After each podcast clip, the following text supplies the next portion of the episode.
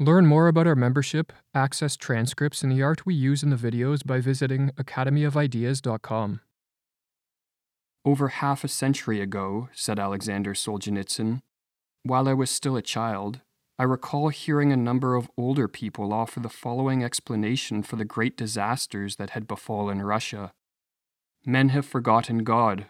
That's why all this has happened. Is secularization a sign of social progress? Is belief in God a superstition that is no longer warranted in a civilization as advanced as ours? In this video, we explore the phenomenon of religion, the concept of God, and whether a religious revival could heal many of the ills that plague modern society. The five major religions of history, be it Hinduism, Judaism, Buddhism, Christianity, or Islam, all have lifespans that far exceed any secular social movement, dynasty, empire, or state. Religion has played an important role in every society we know of, and even though its popularity waxes and wanes, the majority of men and women from all time periods and across all regions of the globe have believed in some form of God and practiced some form of religion. But what is religion? Religion is a multifaceted phenomenon but at its essence, it is the attempt to connect man with the divine. Religious rituals, forms of worship, ceremonies, moral codes, and belief systems help bring us into harmony with the supernatural. One can find religious thinkers from both East and West in agreement on this point. The great Indian Hindu monk Swami Vivekananda said that the end of all religions is the realizing of God in the soul. That is the one universal religion, if there is one universal truth in all religions, I place it here, in realizing God. Ideals and methods may differ, but that is the central point. William James, in his book Varieties of Religious Experience, echoes this point. One might say that religion consists of the belief that there is an unseen order, and that our supreme good lies in harmoniously adjusting ourselves thereto. This definition leads to a more fundamental question What is the divine, the supernatural, the sacred, or what in the West is typically called a god? In most languages, the word God can be used in two different senses, often differentiated by a lowercase g and an uppercase g. The lowercase God is a divine being who inhabits the universe and rules over it. Some religions claim that there is only one such being, others claim that there are multiple, some believe that this being is omnipotent, omniscient, and full of love. Others have conceived these gods as possessing flaws and capable of evil. The idea of God as a divine being is fraught with difficulties and pushes many in the direction of atheism. For where is this almighty being or beings? What evidence do we have for their existence? And is belief in such a being not just a superstition on the same level as belief in fairies, witches, or demons? There is, however, another conception of God, the capital G conception, which better aligns with many of history's major religious traditions, be it Judaism, Christianity, Islam, Hinduism, Sikhism, as well as some forms of paganism. To understand the uppercase G conception of God, we will start with a question that Iain McGilchrist puts forth in his book, The Matter with Things. How does it come about, he asks, that there is a process, or motion, or a point in time at all, now or ever. McGilchrist is not asking a question of cause and effect. He is not asking what physical processes set the universe in motion. He is asking a more fundamental question. He is asking, why is there anything at all? Why is there something rather than nothing? And as McGilchrist explains, the answer to this question is of an altogether different order, and must lie on a plane different from, and deeper than, everything else. The question cannot be answered in terms of a physical entity or process, because that already presupposes what we are questioning why there are physical entities and processes. The proper object of this question is that which underwrites, timelessly and eternally, whatever is, in other words, the ground of being. The ground of all being is a mysterious phenomenon. It is beyond our powers of rationalization, and it is the height of folly to claim that we can know its ultimate nature. Our language is too limited and our powers of conceptualization too restricted to fully encompass this phenomenon. Hence, why those who speak about it are often forced to use symbols, images, parables, and myths. But as incomprehensible as it may be, men and women of all ages have been drawn toward it. And to communicate with others their awe regarding this phenomenon, a word to represent it has been required. And as McGilchrist writes, what we need is a word unlike any other, not defined in terms of anything else. This is no doubt why, in every great tradition of thought, and perhaps beyond that, in every language of every people, there is such a word. It holds the place for a power that underwrites the existence of everything, the ground of being. The word for the ground of being has differed across cultures. The Hindus call it Brahman, Heraclitus called it Logos, Lao Tzu called it Tao. The Hebrews referred to it as Yahweh. In Zen, it is Ri. Arabic people call it Allah, while in the West, it has been called God with a capital G. Or as David Bentley Hart writes in The Experience of God, to speak of God properly is to speak of the one infinite source of all that is, eternal, omniscient, omnipotent, omnipresent, uncreated, uncaused, perfectly transcendent of all things and for that very reason absolutely immanent to all things. God, so understood, is not a being, at least not in the way that a tree, shoemaker, or lowercase god is a being. He is not one more object in the inventory of things that are, or any sort of discrete object at all. Rather, all things that exist receive their being continuously from Him, who is the infinite wellspring of all that is, in whom all things live and move and have their being. Or as the 5th century mystic and Christian theologian Dionysius the Areopagite put it, God is the cause of being for all, but is itself non being, for it is beyond all being. If God is conceptualized in this manner, then what is the purpose of religion? Why not just accept that the mystery of being will forever remain mysterious and move on? Because all the major religious traditions agree that God can genuinely be known, that is, intimately encountered and directly experienced with a fullness surpassing mere conceptual comprehension. The rituals of religions, be it meditation, prayer, time spent in solitude or absorbed in beauty, reading sacred texts, attending holy places, participating in religious ceremonies, or reciting chants, hymns, or mantras, are the devices that help bring us into harmony with God. At its most effective, therefore, religion is an active pursuit, and it consists of more than the mere acceptance of dogmas or the shallow professions of faith. Or, as Karen Armstrong explains, religion is a practical discipline, and its insights are not derived from abstract speculation but from spiritual exercises and a dedicated lifestyle. Without such practice, it is impossible to understand the truth of its doctrines. Or, as Vivekananda said, religion cannot be swallowed in the form of a pill. It requires hard and constant practice. This raises an important question. In order to connect with God, do we need to adhere to the rituals of an organized religion, or can we devise our own set of practices? In varieties of religious experience, William James provides examples of individuals who spurred all established religions, went their own way, and cultivated a connection with the divine. But these cases are rare.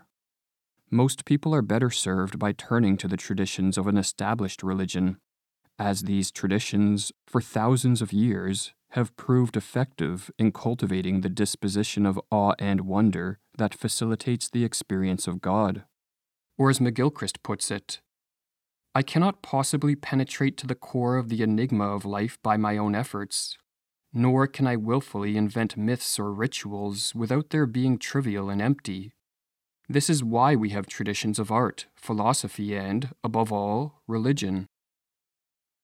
It does not follow, however, that one must become a strict adherent of any specific church, creed, or sect to make use of its rituals, practices, or forms of worship for many organized religions have become corrupted by social trends and stunted in their development by a literalist interpretation of Scripture, and so a full scale adoption of any specific organized religion may impede our religious aspirations and thwart our ability to live a fulfilling life. Vivekananda, in recognizing the corruption of organized religion, recommended an eclectic approach to connecting with God. We should study the traditions of various religions, take part in their practices, and adopt the aspects of these religions that help move us in the direction of God. Or, as Vivekananda said, if you want to be religious, enter not the gate of any organized religions. They do a hundred times more evil than good, because they stop the growth of each one's individual development.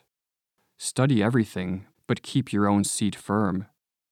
As the bee culling honey from many flowers remains free, not bound by any flower, religion is only between you and your God, and no third person must come between you. A dedicated religious practice, when successful, leads to the religious experience, wherein one feels they have established some sort of connection with the divine.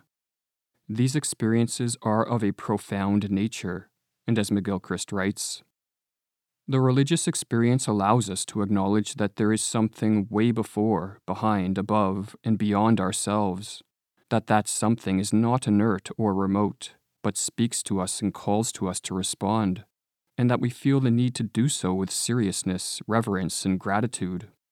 And that is what gives meaning to life. In short, creation and the mystery of what lies behind it becomes sacred, and the disposition that sees it thus is what is meant by a religious disposition. It is a disposition that perceives depth.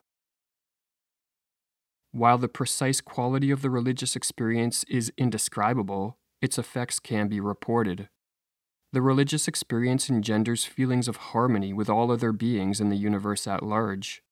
It promotes compassion, trust, and peace of mind, and imbues life with a sense of meaning and purpose. Or, as Carl Jung writes, no matter what the world thinks about religious experience, the one who has it possesses a great treasure, a thing that has become for him a source of life, meaning, and beauty, and that has given a new splendor to the world and to mankind. He has pistis and peace. Where is the criterion by which you could say that such an experience is not valid? The religious experience also acts as a means of salvation for a broken life, as such experiences tend to reveal that there is much more to the universe than the rational mind can conceive of, and the experiencer learns that he or she shares in this more.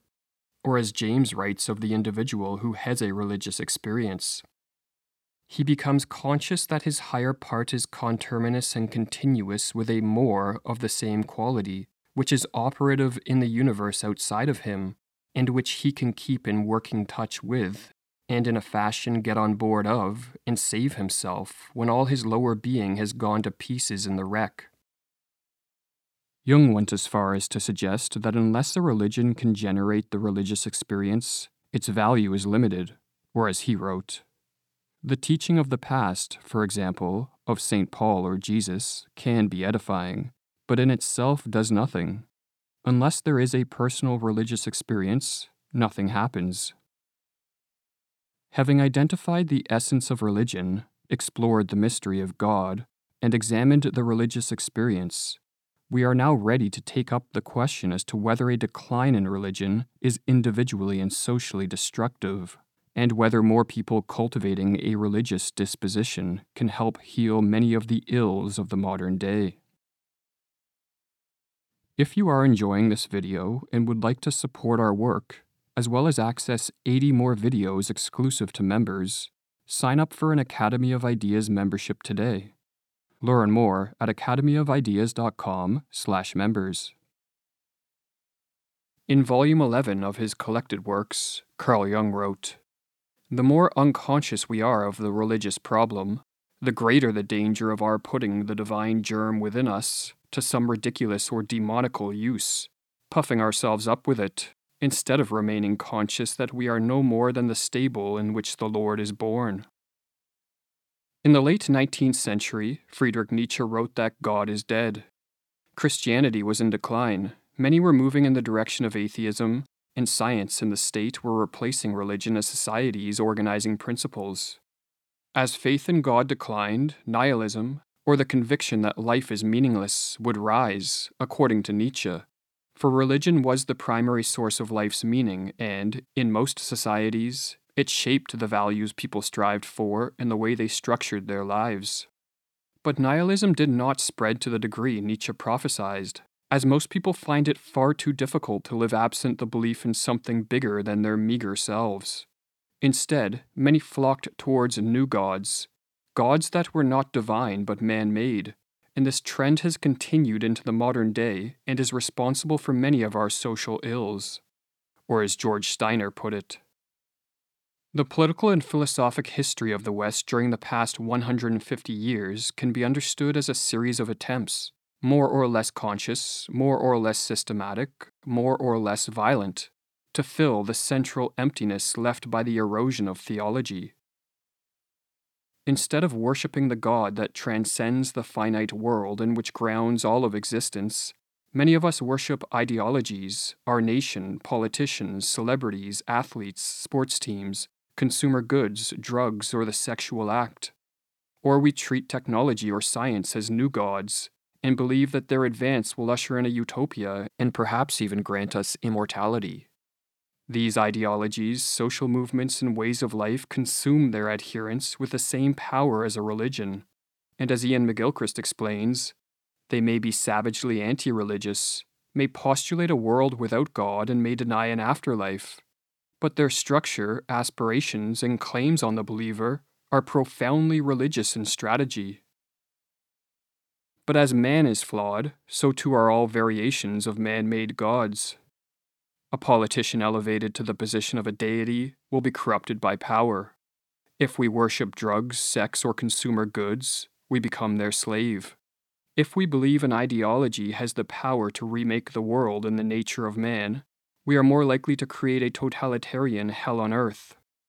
A society devoid of connection to the divine is a society ripe for destruction by false idols, and perhaps the most dangerous of these idols is the state. In order to free the state from every wholesome restriction, all socio-political movements tending in this direction invariably try to cut the ground from under religion. For, in order to turn the individual into a function of the state, his dependence on anything else must be taken from him. For a society to be free and for men and women to flourish, all man made gods must perish, and there is no better way to accomplish this feat than an authentic religious revival. When men and women acknowledge their roots in a divine God, and when they orient their lives in pursuit of a harmonious connection with God, they do not unconsciously fall victim to inferior secular alternatives. Or, as Jung writes, Principalities and powers are always with us. We have no need to create them, even if we could. It is merely incumbent on us to choose the master we wish to serve, so that his service shall be our safeguard against being mastered by the other whom we have not chosen. We do not create God, we choose him. Another factor contributing to society's sickness is a tendency to view social and political issues through a utilitarian lens. Utilitarians believe that the best social policy is the one that produces the greatest good for the greatest number of people. The utilitarian, in other words, does not view the individual as possessing an innate worth, but instead as a resource to be used, or even sacrificed, to attain their vision of the greater good. Utilitarianism is a corrupt form of morality, and the willingness to coerce and harm a minority for the benefit of a majority is indicative of a disturbed mind. Or as McGilchrist writes, the tendency to adopt a calculating and utilitarian approach in judging moral issues is more marked in those with reduced aversion to harming others, lower trait empathy, higher psychoticism, and greater Machiavellianism. It is also characteristic of the moral thinking of psychopaths. Religion and the connection to God that it promotes gives rise to a moral sensibility that counters the pathology of utilitarianism. For a primary effect of the religious experience is a feeling of harmony with and connection to humanity at large and all other life forms. The religious experience helps us to see other people as ends in and of themselves, not as tools or resources to be exploited for selfish purposes or political gain. And as McGilchrist explains, the religious experience induces a humility before the greatness of the cosmos, compassion for others and ourselves, and reverence towards the living world. A morality rooted in humility, compassion, and reverence is the type of morality that can help fix the degenerate state of modern society, or as McGilchrist explains, when our society generally held with religion, we might indeed have committed many of the same wrongs, but power seeking, selfishness, self promotion, narcissism and entitlement, neglect of duty, dishonesty, ruthlessness, greed, and lust were never condoned or actively and openly encouraged in the way they sometimes are now. We have lost all shame, and that can't help but make a difference to how we behave. Pride and arrogance, believing we know it all, are the opposite of the religious disposition of humility, reverence, and compassion. While religion can improve the morality of those who strive to connect to God, a problem remains. There are a lot of corrupt and pathological individuals in positions of power. We cannot expect these individuals to turn toward God, nor will they abdicate their power voluntarily. To cure society requires more than just good people. It requires good people who are willing to stand up to and defeat corrupt authority.